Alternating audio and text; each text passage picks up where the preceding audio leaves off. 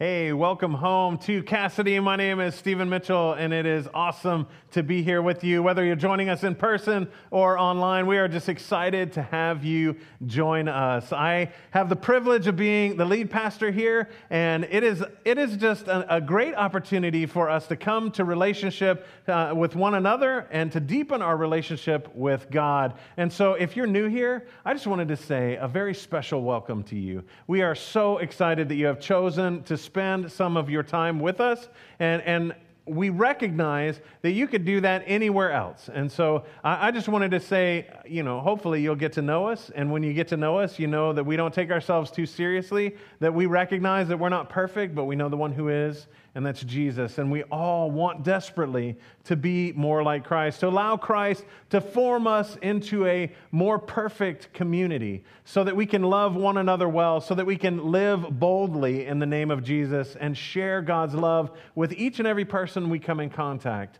And, and, and that's one of the reasons why we've been talking about this most recent sermon series. The idea of the series, the name of the worship series is identity. And it's I, understanding our identity in Christ, because identity can be such a, a common buzzword now uh, in, in online or in conversation or on the news. And so, what does it mean for us to find our identity in Jesus? And we started by saying, hey, we need to recognize that we are, we are jacked up, that we're sinners in need of a Savior. We can't leave it there, but that's where we have to start. And last week we talked about how we are made new in Christ, that Christ doesn't leave us there just in need of a Savior, but actually is that Savior who comes to rescue us and, and gives us new life in himself. And, and this week we're going to continue on. We're going to look at, at what it looks like uh, to be integrated into that family of God. Have you ever gone over to a friend's house and just recognize that the way that their family interacts and does things is just totally foreign to how you do it. Uh, I had a, a, buddy that lived across the street when I was a kid. His name was Rudy. And Rudy, uh, his mom was Filipino and his dad was Hispanic. And so we would go, some of the best food on the planet came out of their kitchen. Uh, and we would go over to his house, like, and, and they were big into like uh, the mask wrestling when, when I was a kid. And like they would all wear masks while they would watch wrestling. And it just boggled my mind. I was like, this is not like anything I've ever seen before in my life. It was, it was amazing, but I had to start by asking, so why, why are you wearing the masks? for wrestling. And it was Mexican wrestlers. And, and again, Rudy's dad was from Mexico. And so it was, it was just one of those traditions that they had. And what, I, what struck me is just how different traditions are, how different uh, family interactions are, and how different you know, things can be uh, when you're in, in with family or friends, when you're specifically when you go to friend's house or when you go to uh, a new acquaintance house and you see how they interact with one another. And, and I can only imagine, now I've, I've talked to a few people. One of my good friends uh, is uh, a guy that has adopted several children, uh, some of them a little bit older than children, so not infants, but older children. Some of them are from America, some of them are from other countries. Uh, and I talked to him about adoption, and I was like, man, how, how is it? How, how does that work? How does that dynamic work when you're bringing somebody from a that, that has never, maybe never experienced family into a family? How do you share love and show them that? And he said, honestly, it just takes a lot of time because there are habits and, and understandings that, that they bring to family and, and things that we understand that we bring to family, and we have to navigate that so that we can figure out how we can talk and act and, and how we interact and what that looks like and how we can balance uh, the affection that we show and, and how we are going to do family.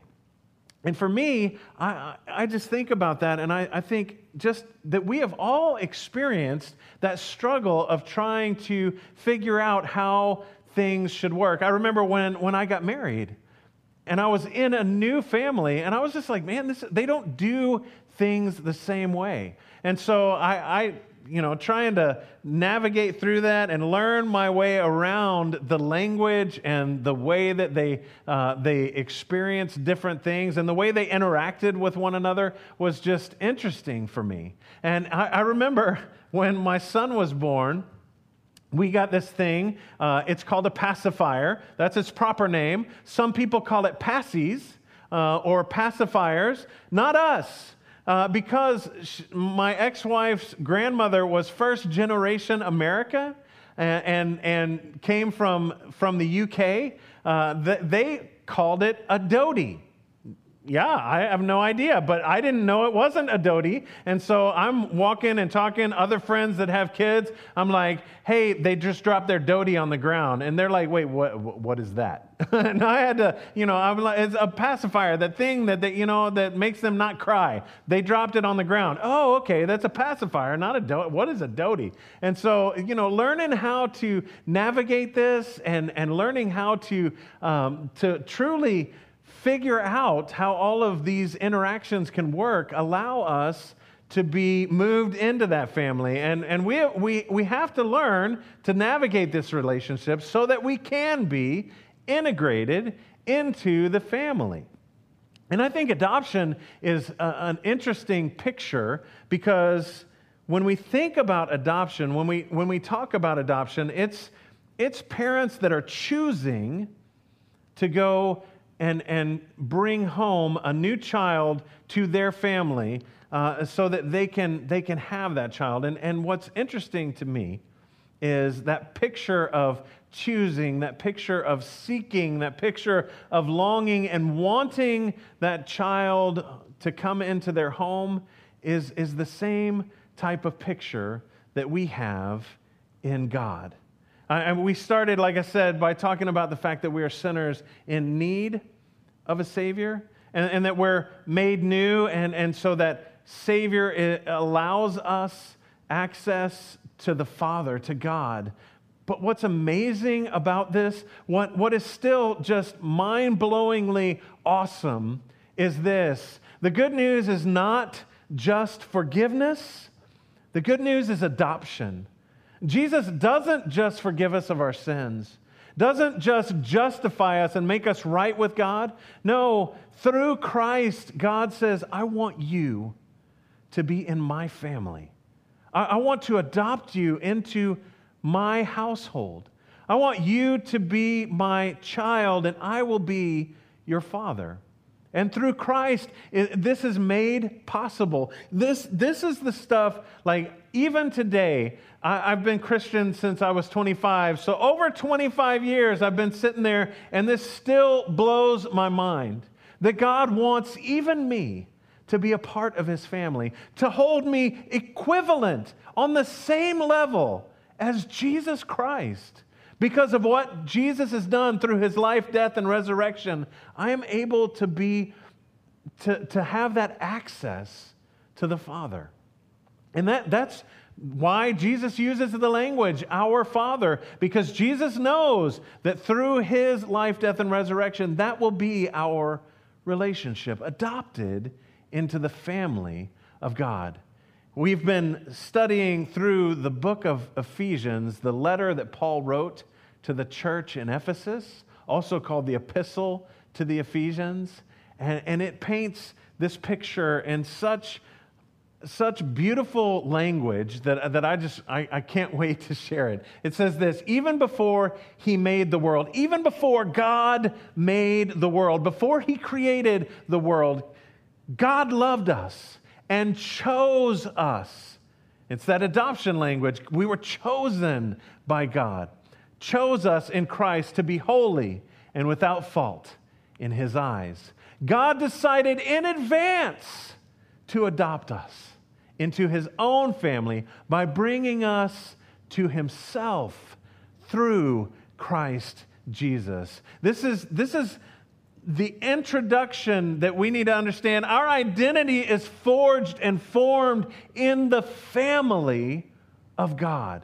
This is what he wanted to do, and it gave him great pleasure. This came from the New Living Translation, and I just love that line. It gave him great pleasure that God, before there was time, desired for us to be in this relationship, wanted us to be his precious children, and, and calls out to us and, and sends Jesus into the world so that we can have this opportunity that through acceptance of Jesus' life, death, and resurrection, that we can come to new life in and we can be integrated, called into, adopted into God's family.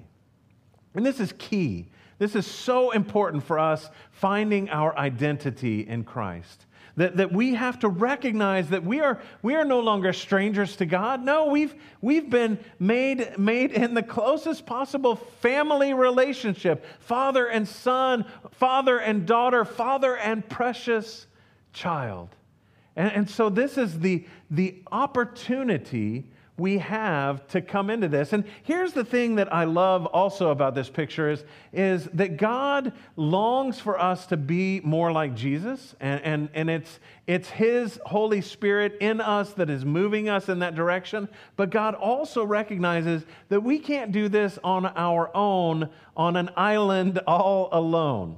That God wants us to be in community so that we can grow in relationship, so that we can understand who God is and whose we are, so that we can deepen our knowledge, so that we can start to use the right language with one another, so that we can start to have the right tendencies, so that we can show affection in the right way, so that we can represent Jesus in all of our actions and all of our deeds and everything that we do and say, that Jesus can come through that Jesus can be visible in us, even if we don't say, Yeah, I go to church at such and such or so and so, or I'm a Christian, that people know that there is something different about us because of the way we love those around us. And, and it's, it's because of this, being a part of God's family gives us a new community, a new community on earth where we can grow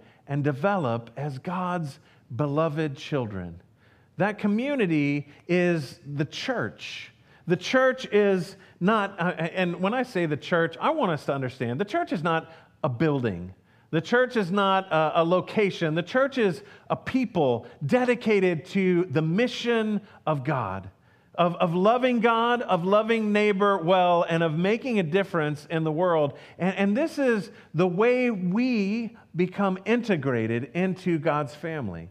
It's because we come together desiring to know God more and desiring to be known by God and be changed by God. And we do this together in community, lifting each other up in prayer, sharpening one another in, in, in, understanding of who God is, challenging one another, asking questions, and trying to discover it. I remember when I first became Christian, I, I didn't even know what that really meant. And I was at the church and, and I was asking question after question. The good news was, I, uh, because I was brand new to the faith, I wasn't embarrassed by asking dumb questions. And so I would ask, why do we do that? What, what does that mean? What, what is the significance of doing that? And, and people loved on me and cared for me and helped me walk and grow in that relationship so that I could figure out who God was.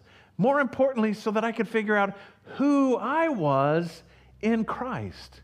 And we did that as a community so that we could be a part of the church. And the church, the church has a mission in the world and even in the heavens. Uh, Paul continues in his letter, he says this His, God, his intent was that now through the church, the manifold wisdom of God should be made known to the rulers and authorities, even in the heavenly realms, and according to his eternal purpose that he accomplished in Christ Jesus our Lord. In him, through faith, we, through faith in him, we may approach God with freedom and confidence. This is that access to God as Father. When Jesus says, Our Father, it's because we have that access. We can approach Him in freedom and in confidence.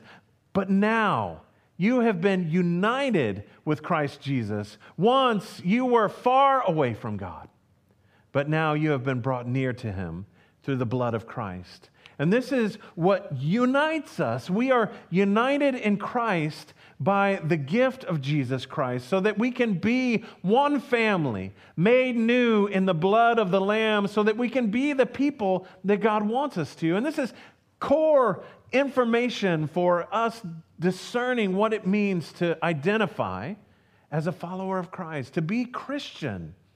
It's key for us. And so here's, here's the deal when, when Paul is writing this letter, he's painting a picture of what it means to be in unity. And so Paul continues his letter, and, and I'm going to stop right after this, but uh, for, Christ, for Christ himself has brought peace to us. He united Jews and Gentiles into one people. It says when. We're going to leave that out for right now. We're going to pick that up in just a minute. Here's, here's what Jesus is doing. In Christ, we have the ability to break down borders of understanding. For a first century Jew, those that lived at the time of Jesus' first, right after the resurrection, they're sitting there, and there are two classes of people for good Jews. There are Jews, which are those that follow the law, and there are Gentiles, those that don't follow the law. Now, the Gentiles could even be people that do almost all of the law, so they're God-fearers, but they're not actually taking all of the steps necessary, the physical steps, in order to follow the law fully. And so you have Jews, those that commit their lives to it. It's not even 100% ethnic, it's faith based, but if you were born a Jew, then you, you have been following these laws from birth. And so that's the, the key is that these two groups exist, Jews and Gentiles. And what, what Paul is saying is that he united, he, God, united Jews and Gentiles into one people. When in his own body, on the cross. He broke down the wall of hostility that separated us, everything that kept us apart. You don't follow the law the way that we do. You don't behave the way that you should. You don't do the things that we believe you should. All of that was broken down in Christ Jesus. He did this by ending the system of law. Again, this is Jesus. He did this by ending the system of law with its commandments and regulations. He made peace between Jews and Gentiles by creating in himself one new people from the two groups. Together, as one body, Christ reconciled both groups to God by means of his death on the cross, and our hostility toward each other was put to death. There is nothing that separates us from God any longer. It is not by our ability to follow rules and regulations. It's not because we have done enough or, or we've been faithful enough. It's because of Christ's great gift of grace that we have received, that we are able to come to life in Jesus Christ. And once we come to life, we enter that community so that we can be formed and forged more and more into the image of God so that we can take on the role that God wants us to, so that our plans and purpose for our life are whatever God wants us to do. And so we can, we can hear this and we can understand this cognitively, but living into it is a little bit more difficult. When, when we take seriously Jesus' words and we hear what Paul is telling us, we recognize hey, we, we need to be, be a part of this community. And, and that's the first step that we need to do. We need to commit to being a part of God's church. Now, again, church is not a location, it's not a building. It's a people with a desire to be more like Christ. So, if, if you aren't able to attend a brick and mortar community, that's not the end of it it is the desire to be part of that community, whether it's online, whether it's in person, whether it is somewhere else and you are watching us and then going to another physical location. It's about being a part of that community so that we can hold each other accountable, so that we can grow in grace, so that we can be more like Jesus. We share our time. With God and with others. We share our talents with God and with others. We share our gifts with God and with others. We share our service and our witness with God and with others. So that we can be made more into the image of Christ, so that we can find our identity more and more in Jesus. And, and we commit to being in study of our Father. It, it, it is so hard to, to hear people, uh, and I've talked to multiple people that say, hey, I just don't, I just don't spend any time in that. They, they attend church, but that's the extent of what they're willing to allow. They attend a church worship service, but that's the extent of what they're willing or, or to allow God access to. And, and God wants so much more. God says, I've put you into community. I've put you into a family so that you can challenge and encourage one another so that you can go deeper in your relationship than you ever have in the past, so that you can be more like God. And, and here at Cassidy, we do that through Bible study. And, and when I say Bible study, I, I, I mean actually spending time in the Word, devoting ourselves to learning more about Jesus. Now, here's the key it also has action so that we're not just studying the Bible so that we have great book knowledge. No, we study the Bible so that we can be more like Jesus and allow God to move us to action, so that we can share love and grace, so that we can offer ourselves to others, so that they can have access to this great love that God offers to us. And then we commit to making a difference. We commit to making a difference by sharing God's love with others. And, and, I want us to do that by being intentional with sharing God's love. Because that's how uh, God has moved in your life, and you can share that with others. You can share God's love with others and how God has moved. I hear so many people tell me that they can't share their faith.